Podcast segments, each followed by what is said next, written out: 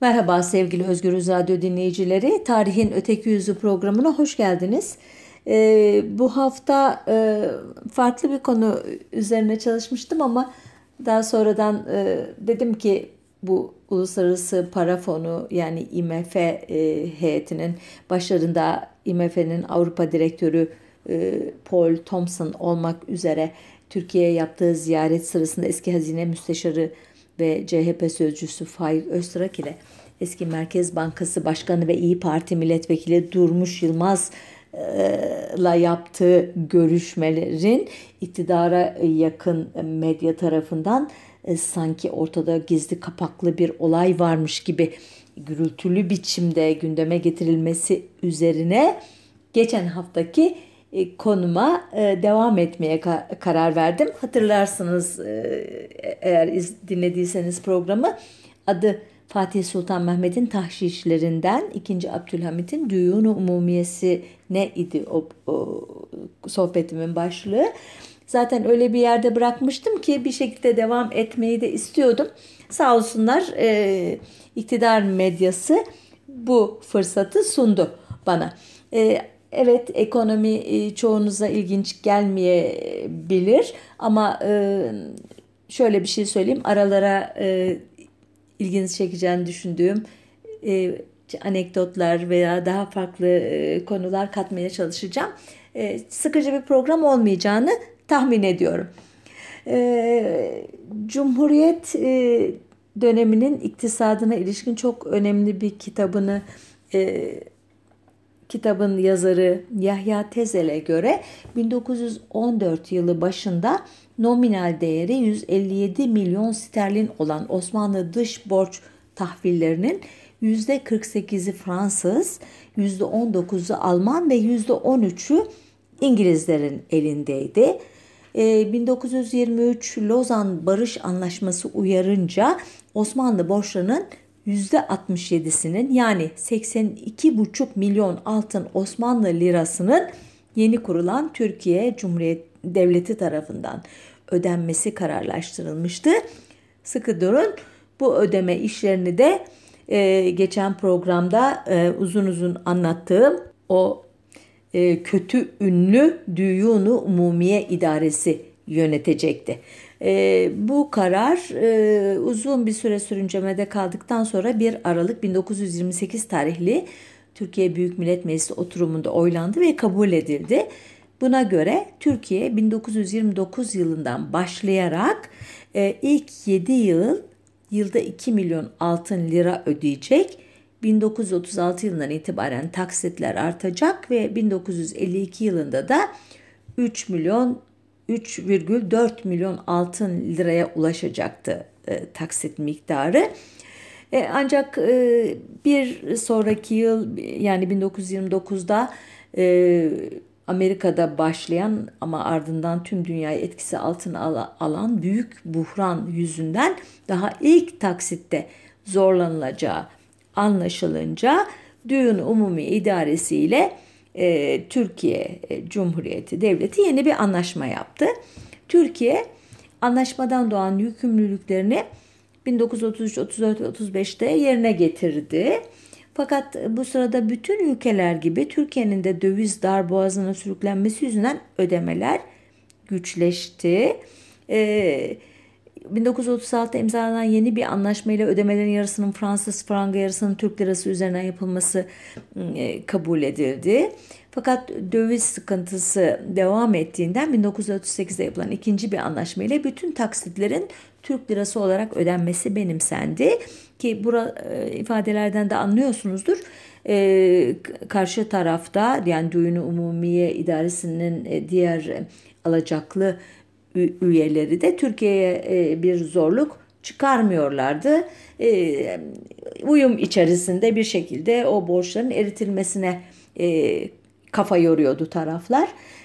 İkinci Dünya Savaşı'nın başlaması üzerine Türkiye 30 Eylül 1940 tarihinde bir Bakanlar Kurulu kararıyla Alman işgaline uğrayan Paris'te ki Düyun-u Umumiye Meclisi'ni tanımadığını ve ona ödenen komisyonu kestiğini bundan böyle borçların ödenmesi işini bizzat üzerine aldığını ilan edecekti. Yani bu Düyun-u Umumiye'nin denetimi altında olmak Osmanlı dönemindeki özellikle çok çok kötü tecrübeden dolayı Cumhuriyet elitlerini de çok rahatsız ediyordu anlayacağınız üzere ve aranan fırsat bulununca da derhal ilişkiler koparılmıştı.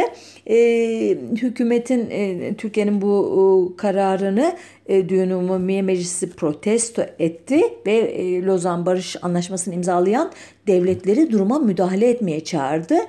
Fakat bir takım diplomatik faaliyetler sonunda hükümetle alacaklar arasında 1944'te bir dizi özel anlaşma imzalanarak borçların tasfiyesine devam edildi.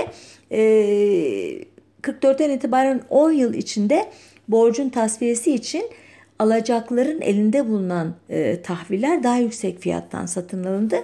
Hükümet ödemeler için 25 Mayıs 1954 tarihini son müracaat günü olarak tespit etti ve buna uydu. Yani resmi tarihçilerin ifadesiyle böylece 1854'te yani Kırım Savaşı ile başlayan dış borçlanma tam 100 yıllık bir maceradan sonra kapanmış oluyordu mu? Şimdi işin öteki yüzüne geliyoruz. Öteki tarih perspektifiyle bakarsak bu iddia doğru değildi maalesef.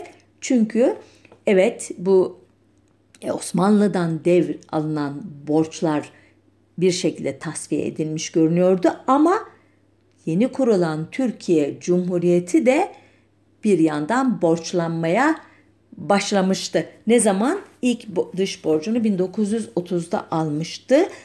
Kibrit tekelinin 25 yıllığına kendisine bırakılması karşılığında bir Amerikan şirketi Türkiye'ye 1930 kuruna göre 21 milyon lira borç vermişti. Bunun arkası da gelecekti. Ama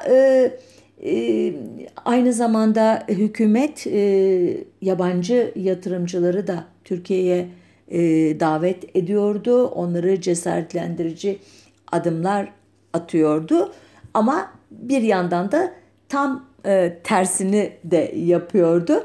Biraz sonra açacağım bunu ama şunu söyleyerek devam edeyim konuya. 1931 yılında sabık Maliye Bakanı Şükrü Saraçoğlu başkanlığındaki bir heyet Amerikan kapitalistlerini özellikle Türkiye'de tekstil alanında yatırım yapmaya ikna etmek üzere ABD'ye gitti.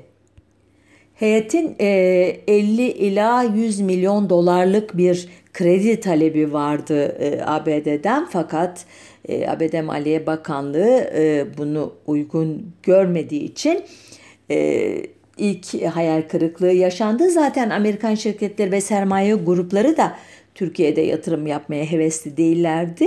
Bu tavrın tek istisnası Henry Ford'un Galata'da bir otomobil montaj fabrikası kurma girişimiydi. Ancak bu da Türkiye Cumhuriyeti'nin katı gümrük mevzuatına takılınca Ford firması yatırımını Mısır'ın İskenderiye şehrine kaydırdı. Şimdi demiştim ya hani araya bazı parantezler koyarak bu ekonominin sıkıcı havasını dağıtmaya çalışacağım diye. Burada Türkiye-ABD ilişkilerine dair uzunca bir parantez açmak istiyorum. Daha doğrusu Amerikan halkının Türkler hakkındaki görüşlerine dair bence ilginç bazı gözlemler, bazı raporlar ya da hatırat parçalarından derlediğim bazı bilgileri paylaşacağım. Biraz geriye gidiyorum izninizle şimdi. 1918'de Mondros Mütarekesi'nin imzalanmasından sonra ABD gazetelerinde Türkler hakkında barbar Türkler, vahşi insanlar, katliama ve yağmaya dayanan Türk hakimiyeti gibi tamlamalar geçen pek çok ifade, yazı boy göstermişti o dönemde. Öyle ki 1920'lerde Amerika Birleşik Devletleri'ne giden Selma Ekrem adlı bir hanım anılarında şöyle anlatıyordu durumu. Burada Amerika'da kan ve gök gürültüsünden meydana gelmiş bir efsane yaşıyor. Korkunç Türk Amerikalıların beynine kazınmış. Kan kaplı bir hançer taşıyan vahşi kara gözlü ve gür kaşlı kocaman bir insan bu.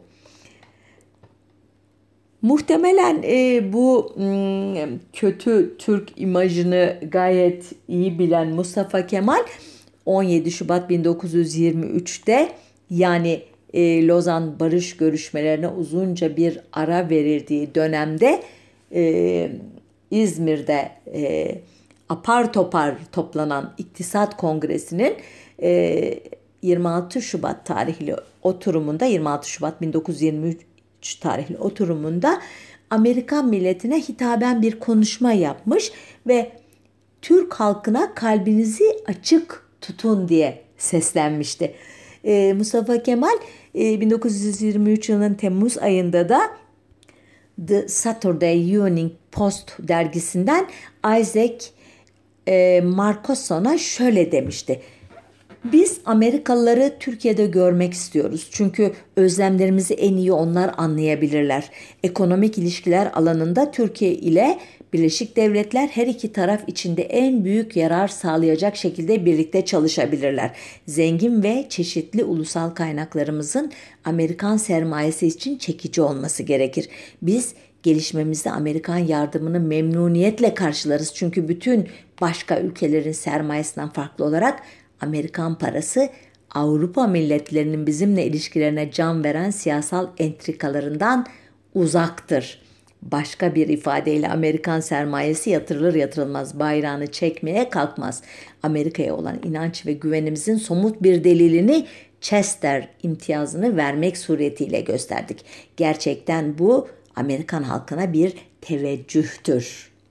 Bilmiyorum altını çizmeye gerek var mı ama Mustafa Kemal'in hem Amerika'ya hem bunu onlar dolayımıyla kapitalist sisteme Batı bloğu diye adlandırılacak olan o oluşuma gösterdiği teveccüh, selam, itibar gerçekten bugünün anti-emperyalist Kemalistler söylemiyle hiç de uyumlu değil. Bilmem fark ettiniz mi? Evet, Mustafa Kemal'in sözünü ettiği Chester imtiyazını biraz daha yakından inceleyince zaten o da bize epeyce ipuçları verecek. O günlerde millici olmakla beynelmilerci olmak arasındaki o çelişkinin aslında hep hiç sanıldığı gibi öyle anti-emperyalist bir tonlamayla yürütülmediğini. Şimdi bu Chester imtiyazı hep sık sık adı geçer ama bir türlü de uzun uzun program konusu yapmayı başaramadığımız bir iş. Kısaca yine geçeceğim. Resmi adıyla Şarki Anadolu Demiryolları Anlaşması'nın tarihçesi çok eski aslında. 1900'de İstanbul'a gelen bir savaş gemisinin kaptanı olan Albay Colby Chester Osmanlı Devleti nezdinde bir dizi temaslar yapıyor o yılda. Sonra 1908'den itibaren gözünü Musul Kerkük bölgesindeki demir yolları ve maden ayrıcalıklarına dikiyor bu Colby Chester. Hatta Osmanlı meclisine 10 Mart 1909'da bir de proje sunuyor. Ancak Osmanlı Devleti 14-18 Birinci Dünya Savaşı sırasında ve sonrasında dağılmaya yüz tutunca uzun süre bu proje rafta kalıyor. Fakat yeni devletin ya da milli mücadele kadrolarının her ekonomik alanda da atılımlar yapmak için kafa yorduklarını fark eden Chester rotayı Ankara'ya çeviriyor ve sonuçta 8-9 Nisan 1923'te Türkiye Büyük Millet Meclisi'nde bu albayın hazırladığı iki imtiyaz anlaşması onaylanıyor. Nedir bu anlaşmanın ana hatları? O sırada amiral olmuş artık Chester. Amerika'nın Delaware eyaletinde iş adamları, bankerler ve gazetecilerle kurduğu Ottoman American Development Company adlı şirkete 99 yıl süreyle Türkiye'nin doğusu ile Musul ve Kerkük bölgesini birbirine bağlayan 4400 kilometrelik bir demir yolu ile iki liman yapımı karşılığında, sıkı durun şimdi, limanların ve demiryolu hatlarının yanlarında 40 kilometrelik şerit içinde kalan alanda petrol dahil her türlü maden arama, kanal, yol, telgraf ve telefon hatları, bayındırlık işleri, bankalar, oteller, gözlem evleri inşa etme imtiyazını alıyordu. Anlaşma öyle geniş tutulmuştu ki yeni başkent Ankara'nın Washington örneğine göre kurulmasını bile içeren mimari bazı bölümleri de vardı. Ayrıca şirkete çeşitli vergi ve arazi alım kolaylıkları sağlanacaktı. Diyeceksiniz ki abartıyorsun. Milli mücadele 7 düvele karşı verilmişti. Sonradan yeni kurulan Cumhuriyet'te Osmanlı'nın deneyiminden dolayı anti-emperyalist bir yol tutması gerektiğini çok iyi biliyordu. Doğru söylemiyorsun Ayşegül. Hayır. Hepsi bunların gerçek. Hatta Bülent Bilmez'in bu konuda Tarih Vakfı'ndan çıkmış şahane bir de kitabı var. Chester Projesi diye, alıp okuyun. Çok enteresan ayrıntıları var konunun. Sonuçta hükümet bu imtiyaz karşısında Amerika'dan 400 milyon dolar civarında bir sermayenin Türkiye'ye geleceğini ve ülkenin kısa sürede çağ atlayacağını sanmıştı. Ancak bu büyük coşku kısa sürdü. Lozan'da Musul'un çözüme bağlanamaması, Standard Oil şirketinin Irak petrollerinin denetimini ele geçirmesi, ki Standard Oil'in yanında başka şirketler de vardı. 7 kız kardeşler diye hatta anılıyor bunlar. Ve ABD resmi çevreleri de, iş adamları da heveslerini kaybetmişlerdi ve anlaşma hayata geçmedi ve Türkiye'nin küçük Amerika olması hayali ileri bir tarihe ertelendi. Şimdi yine konuyla ilintili her zaman da merak edilen bir şeydir. Onu da söyleyeyim burada yeri gelmişken. Amerika Birleşik Devletleri 1922 Kasım'da başlayan Lozan Barış Görüşmelerine sadece aktif gözlemci sıfatıyla katıldığından 24 Temmuz 1923 tarihli anlaşmaya taraf değildi. Ancak Türkiye ile ABD arasında 6 Ağustos 1923'te, yani Lozan'dan 2 hafta kadar sonra, ayrı bir Lozan Anlaşması imzalanmıştı. Bu anlaşma ile kapitülasyonlar kaldırılıyor, taraflara en çok gözetilen millet statüsü veriliyordu. Yani ikisi de birbirine bu statüyü veriyorlardı. Ancak anlaşma, Amerika'da o sırada muhalefeti olan Demokrat Parti, Osmanlı Devleti'nde görev yapmış eski büyükelçiler, önemli üniversitelerin rektörleri, insan hakları savunucuları, Ermeniler ve Rumlar tarafından yürütülen engelleme kampanyası yüzünden yıllarca ABD Senatosu'na sunulamadı. 18 Ocak 1927'de yapılabilen, yani neredeyse 3,5 yıl sonra yapılabilen oylamada ise 34'e karşı 50 evet oyuna rağmen, oyların 3'te 2'sini sağlanamadığı için onaya reddedilmiş sayıldı. Yani oranın prosedürü gereğince aslında daha fazla kişi evet demişti. Amerikan gazetelerinin büyük çoğunluğu kararı partizanlık, büyük hata, gaf diye niteleyince kör düğümü çözmek için 17 Şubat 1922'de 27'de taraflar arasında geçici bir anlaşma imzalandı ve bu anlaşma uyarınca Ahmet Muhtar Bey Washington'a, Joseph Grew ise Ankara'ya büyükelçi olarak atandı ve böylece iki ülke arasında ilk defa diplomatik ilişki kurulmuş oldu.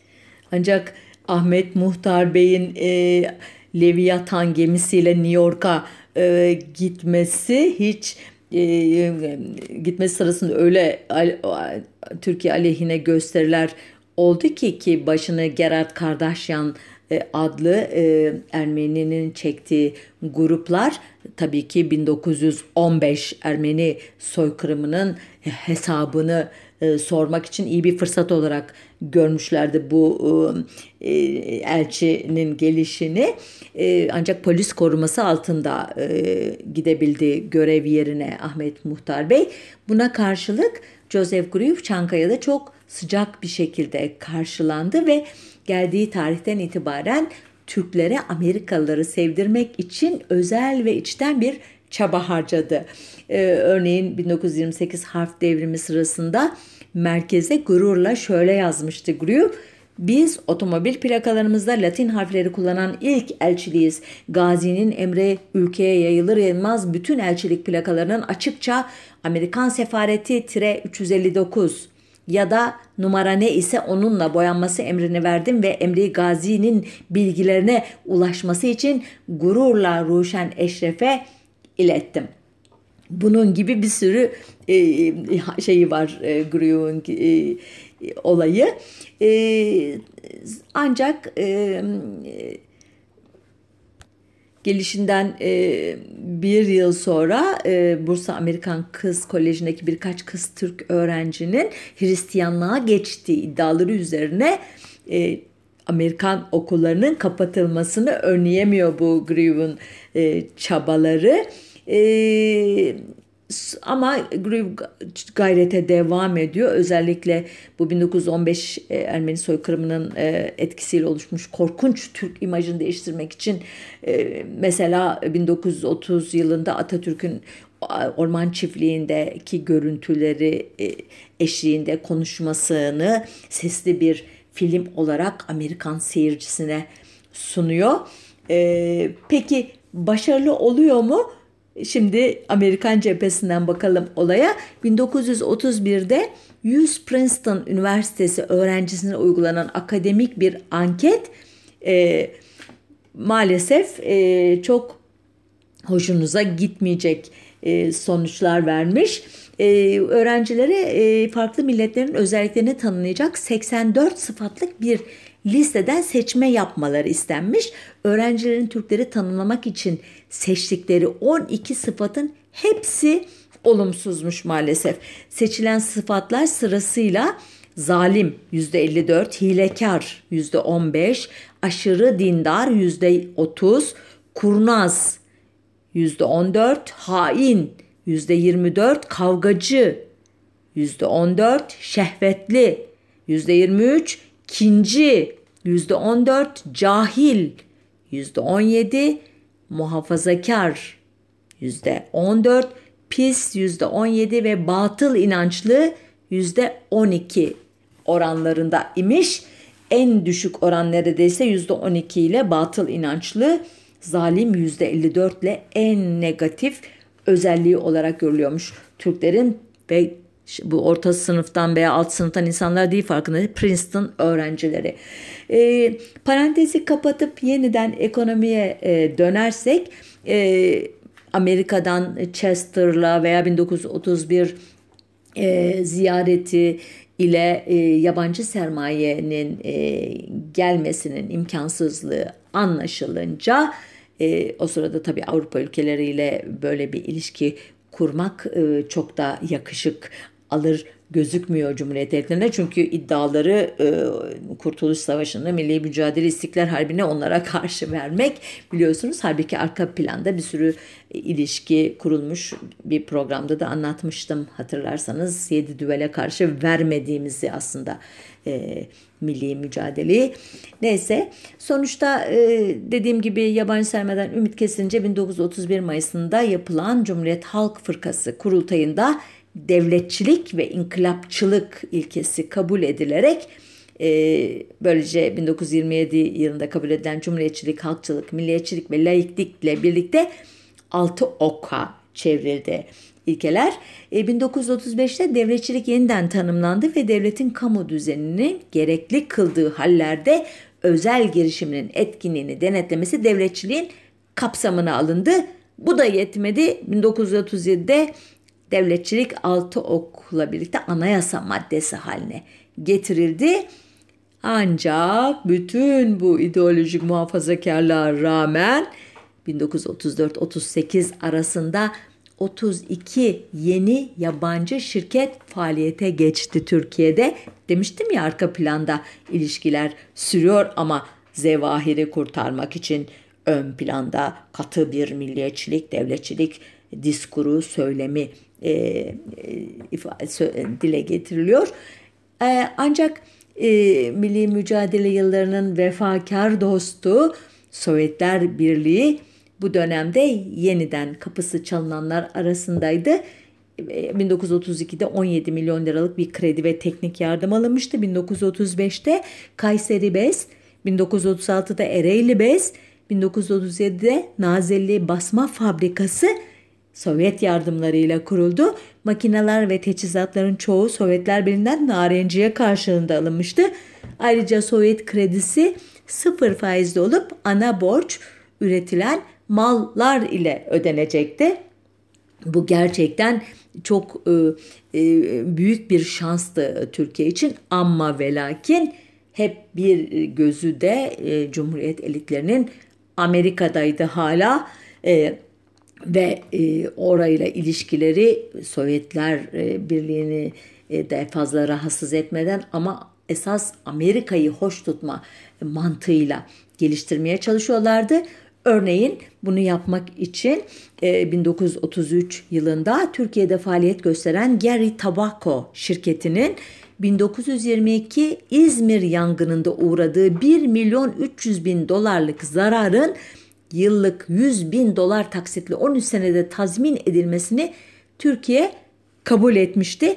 Böylece Türkiye zımnen yangındaki sorumluluğunu da kabul etmiş oluyordu, bilmem fark ettiniz mi?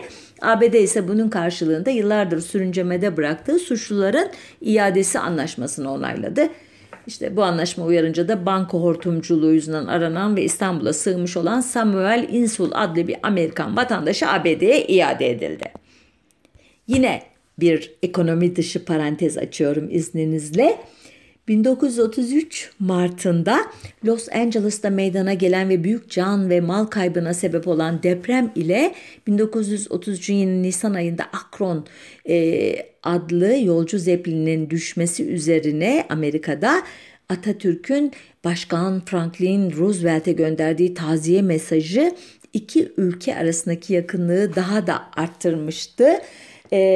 Bunun etkisiyle 2 Ocak 1934'te Beyaz Saray'daki yemekte Bayan Roosevelt'in Ahmet Muhtar Bey'in, yani Büyük Türkiye Sefirinin yanına oturması ve onunla sohbet etmesi çok gazetelerde ve hem Türkiye'de hem Amerika'da çok ilgi çeken bir olaydı.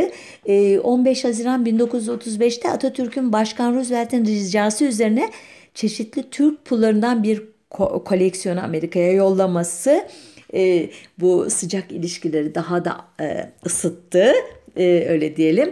1936'da Montreux Boğazlar Sözleşmesi'nin ABD'nin bazı çekincelerine rağmen Türkiye'nin istediği gibi imzalanması, Nisan 1937'de yine Roosevelt'in Atatürk'ün manevi kızı Ülkü ile plajdaki görüntülerini de içeren Türkiye hakkındaki bir filmi heyecanla seyretmesi ve filmle ilgili duygularını Atatürk'e yazması, Atatürk'ün de kendisine aynı sıcaklıkla cevap vermesi gerçekten müthiş bir heyecan yaratmıştı Türkiye'de. Bunun karşılığı elbette Amerika'da da var olmalı ki Atatürk'ün ölüm haberi 11 Kasım 1938 tarihli Amerikan gazetelerinde "Büyük Türk öldü, modern Türkiye'nin kurucusu öldü" gibi övgü ve üzüntü dolu ifadelerle yer almıştı. Tekrar izninizle ekonomiye dönmek istiyorum.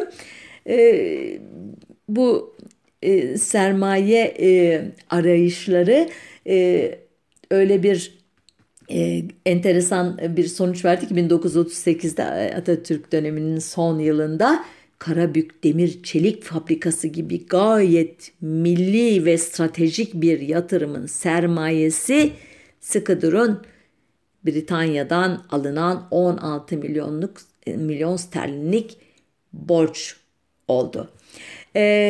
Bundan sonrası çorap söküğü gibi geldi denebilir. 1940 yılında dış borç miktarı 338 milyon liraya çıktı. Ardından Almanların ve Amerikalıların kapısı tekrar çalındı. 1940-45 arasında bu iki devletin finans kuruluşlarından 360 milyon lira kredi alındı. 1945 sonrası Almanya artık sahnede yoktu ama ABD ile ilişkiler giderek gelişiyordu. Şimdi yavaş yavaş bu programı yapma nedenimiz olan IMF'nin de içinde bulunduğu döneme geliyoruz. Savaş sonrasında 12 Temmuz 1947'de Paris'te Amerika Birleşik Devletleri'nin Marshall Planı adıyla anılan Avrupa'yı tekrar ayağa kaldırma planının bir parçası olarak bir toplantı yapılmıştı. Bu toplantıya Türkiye'de katıldı ve ABD'den 615 milyon dolarcık bir yardım talep etti Türkiye. Ancak ABD Marshall Planı'nın ülkelerin kalkınma programlarının finansmanı için değil de savaştan yıkılmış olarak çıkan Avrupa'nın kalkınması için hazırlandığını söyleyerek Türkiye'nin bu talebini geri çevirdi. Haklıydı. Türkiye savaşa katılmamıştı. Hatta Almanya ile flörtler etmişti. Ancak yeni kurulacak dünya düzeninde yer almak istiyorsan Almanya'ya savaş ilan etmen lazım. Ultimatomu üzerine savaşa göstermelik olarak son aylarda katılmıştı göya. Ancak Türkiye'nin şansı yaver mi gitti, yoksa bu gerçekten bugüne kadar süren büyük borç sarmalının en büyük ataklarından birinin başlangıcı mıydı? Siz karar vereceksiniz birazdan. Amerika fikir değiştirdi ve Türkiye'yi de Marshall Planı'na dahil etti. Kongre'nin onayladığı yeni karara göre ABD Yunanistan'a 300 milyon dolar, Türkiye'ye de 100 milyon dolar yardım yapacaktı. Çünkü Yunanistan daha yakındı Avrupa'ya ve o sırada komünistler Yunanistan'da iç savaşa devam ediyorlardı. İktidarı ele geçirmek için müthiş bir heyecan içindeydiler. Amerika tabii ki buna karşı, buna razı olamazdı. Antikomünizm stratejisi uyarınca sonunda bu Marshall yardımları çerçevesinde 1948-1951 yılları arasında ki tarihlerden anlayacağınız üzere CHP'nin son yılları ve Demokrat Parti hükümetlerinin ilk yıllarına rastlıyor bu dönem. ABD'den 71 milyon doları hibe, 55 milyon doları borç olmak üzere toplam 126 milyon 522 bin dolar yardım alındı. Ancak bu hibelerin astarı yüzünden pahalıya geldi. Çünkü hibe edilen miktarın önemli bir kısmı ordunun modernizasyonunda kullanılacaktı. Üretimde değil, sanayide değil, tarımda değil veya kentlerin modernizasyonunda değil. Ordunun modernizasyonunda anlıyorsunuz nedenini. Sovyetler Birliği'ni da alttan sarmalama, bir yandan Avrupa üzerinden, bir yandan da Türkiye kanalıyla sarmalama stratejisinin bir planı bu aslında. Sonunda Türkiye'ye verilen malzemelerin bakım ve yedek parça giderlerinin ki yaklaşık yılda 145 milyon dolardı. Bunun da Türkiye tarafından karşılanması gerekiyordu. Bu durum Türkiye'de büyük bir ekonomik sıkıntının kaynağı olacaktı ve oldu da nitekim. Gelelim IMF'ye. Bugün 89 ülkenin üye olduğu IMF, yani açık adıyla International Monetary Fund, Uluslararası Para Fonu, Temmuz 1944'te ABD'nin New Hampshire eyaletinin küçük bir beldesi olan Bretton Woods'ta toplanan bir konferansta imzalanan bir anlaşmayla kurulmuştu. Bu söylediğim toplantı fiili başlangıcı ama resmen 1945 yılının Aralık ayında kuruldu IMF. 29 üyesi vardı ve 1 Mart 1947'de faaliyete geçti. IMF'den borç alan ilk ülke 1947'de Fransa oldu. Yani ayıp değilmiş demek ki o sıralar. Böyle devletler için bugün olduğu gibi IMF'nin kapısına gitti falan söylentileri korkutmuyormuş. Örneğin Fransa'yı. Bretton Woods konferansına katılan ama IMF'ye kurucu üye olarak katılmayan Türkiye çok dayanamadı bu mesafeye, öyle diyelim. 11 Mart 1947'de üye oldu. O sırada iktidarda CHP hükümeti vardı. Başbakan da İsmet İnönü idi. Ancak bu üyelikle birlikte Türkiye IMF'den borç almaya kalkmadı. İlk borcu kim aldı IMF'den? 1958'de Demokrat Partili Başbakan Adnan Menderes hükümeti aldı. IMF ile yapılan 1958 anlaşması uyarınca $1 2,8 liradan 9 liraya çıkmıştı. Nasıl bir devalüasyon? 3 katından daha fazla değer kaybetmişti yani Türk lirası. O yıllar bir yandan ekonomi böylesine büyük bir zaaf gösterirken diyeyim, hem Demokrat Parti'nin kurucusu hem de dönemin Cumhurbaşkanı Celal Bayar'ın 21 Ekim 1957 tarihinde Taksim'de yaptığı bir konuşmanın da doğal sonuçları yaşanıyordu. Neydi konuşma? Kısacık bir cümlesi çok önemli, onu vereyim. Öyle ümit ediyoruz ki 30 sene sonra bu mübarek memleket 50 milyon nüfusu ile küçük bir Amerika olacaktır. Nedir bu sözün o günlerde mirası diyeyim size derseniz, Vehbi Koç'un Amerikan şirketlerinin temsilciliklerini almasıyla Frigidaire markalı buzdolaplarının salonların baş köşesine oturması, onların üzerine belki dantelli örtüler konması, öyle diyeyim. Mustang, Cadillac veya Chevrolet markalı otomobillerin zengin evlerin kapılarına dizilmesi, Hollywood filmlerinin, sinema, magazin dergilerinin, çizgi romanların, Amerika'nın Sesi Radyosu'nun yayınlarının artık Türkiye'nin çeşitli köşelerinde boy göstermeye başlaması hep bu konuşmadan sonra oldu diyebiliriz.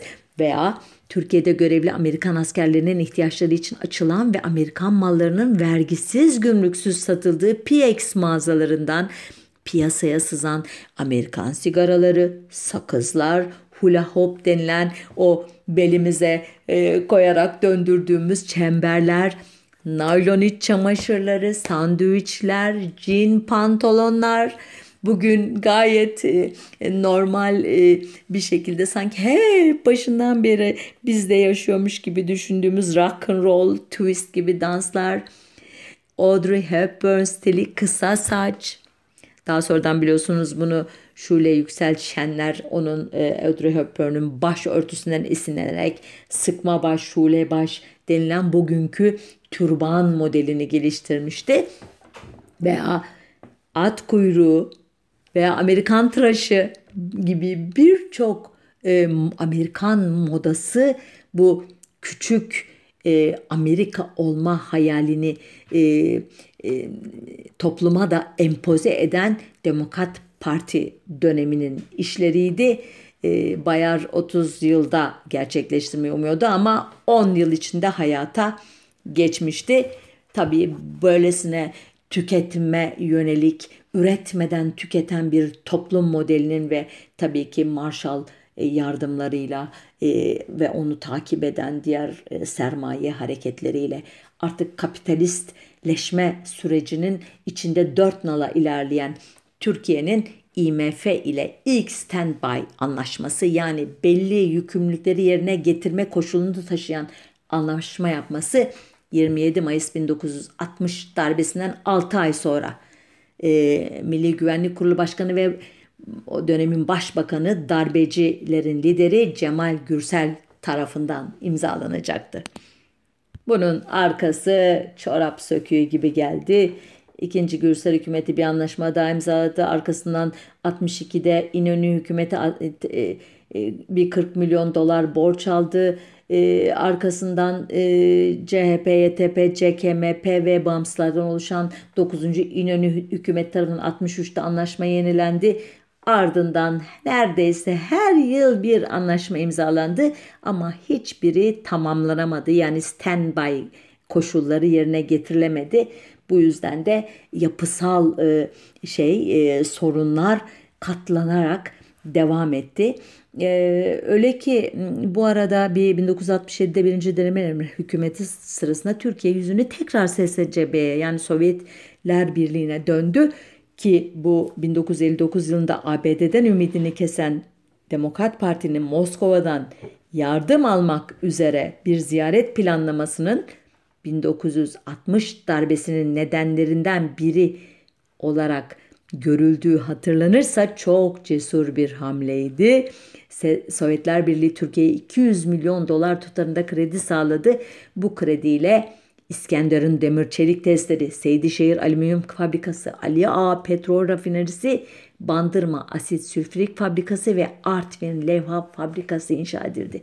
Dikkat edin, Amerikan yardımları ve Amerikan parası kültürü tüketime yönelik bir ekonomik taşırken, renk, doku, yapı taşırken Sovyet yardımları tamamen ülkenin temel sanayi yatırımlarını finanse etmeye yönelikti.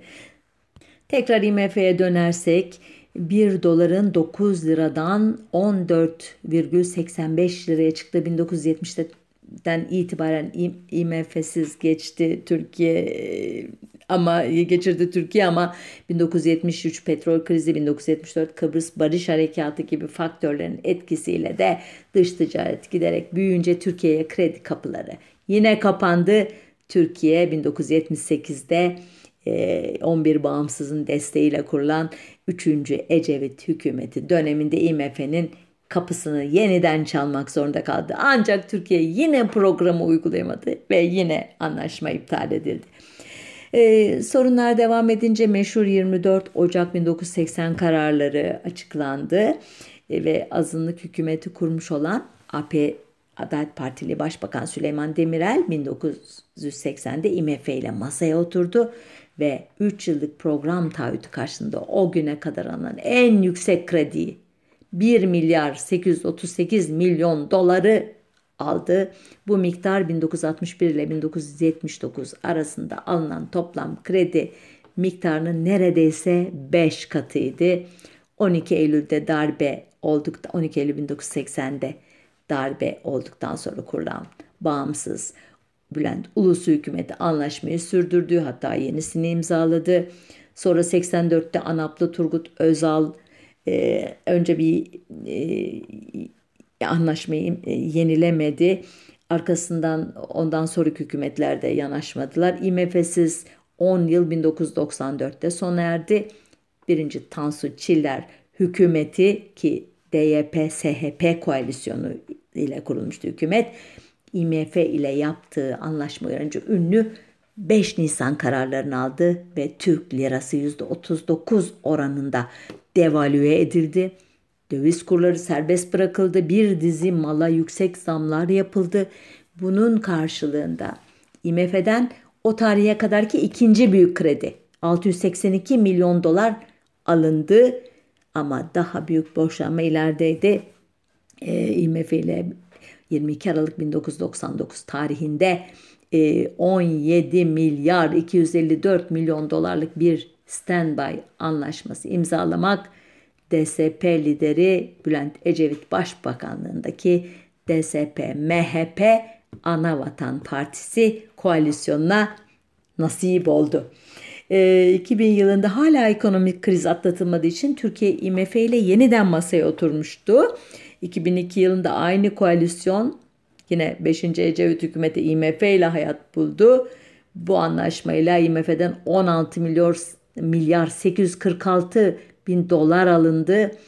2001 Şubat tarihindeki anayasa fırlatma krizinden sonra biliyorsunuz IMF'nin görevlendirildiği Başbakan Kemal Derviş IMF ile 18. Standby anlaşmasının imzalandığı ve bu anlaşma Cumhuriyet tarihi boyunca tam olarak uygulanan tek standby oldu.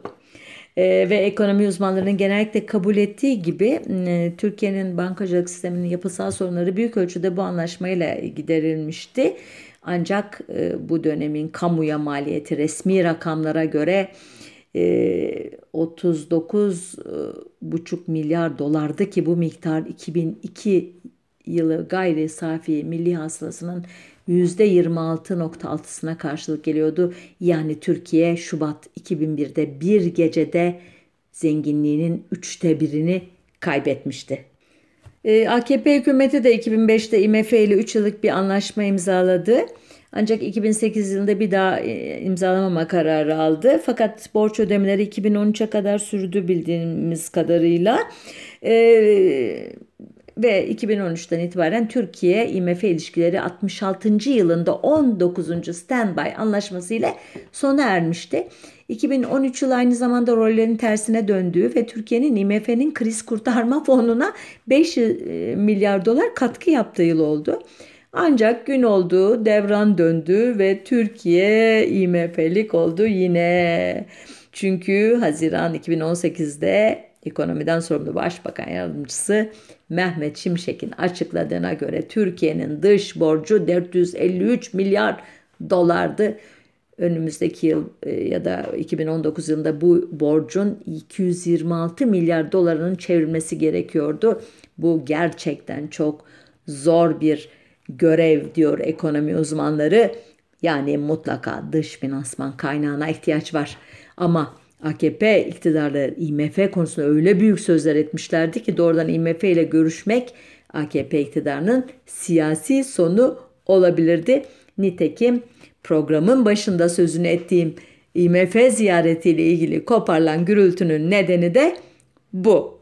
Neden derseniz IMF ziyareti tüm üye ülkelerin ekonomilerindeki gidişatı yakından görmek için her yıl yapılan rutin bir ziyaret oluyor ve bu kapsamda iktidar, muhalefet ve sivil toplum kuruluşlarından elde edilen bilgiler raporlara dökülüyordu. Türkiye'de IMF üyesi olduğu için normal olarak heyet gelecek ve Hazine, Maliye, Merkez Bankası ve Bankacılık Düzenleme ve Denetleme Kurumu gibi kuruluşlarla görüşme yapacaktı. Ardından da muhalefet partilerinden görüş toplayacaktı. İşte bütün kıyamet bu muhalefet görüşme sırasında koptu. Halbuki IMF'nin Türkiye'ye gelmesi ve IMF ile belki de perde arkasına yapılan görüşmelerin kokusu yakında çıkacaktır tahminimce. AKP iktidarı ve onun medyası cambaza bak cambaza diye gözümüzü boyamaya kalkıyor sadece. Bakalım neler yaşayacağız ekonomik alanda deyip programı noktalayayım. Önümüzdeki hafta bir başka konunun öteki yüzünde buluşmak üzere. Hoşça kalın diyeyim.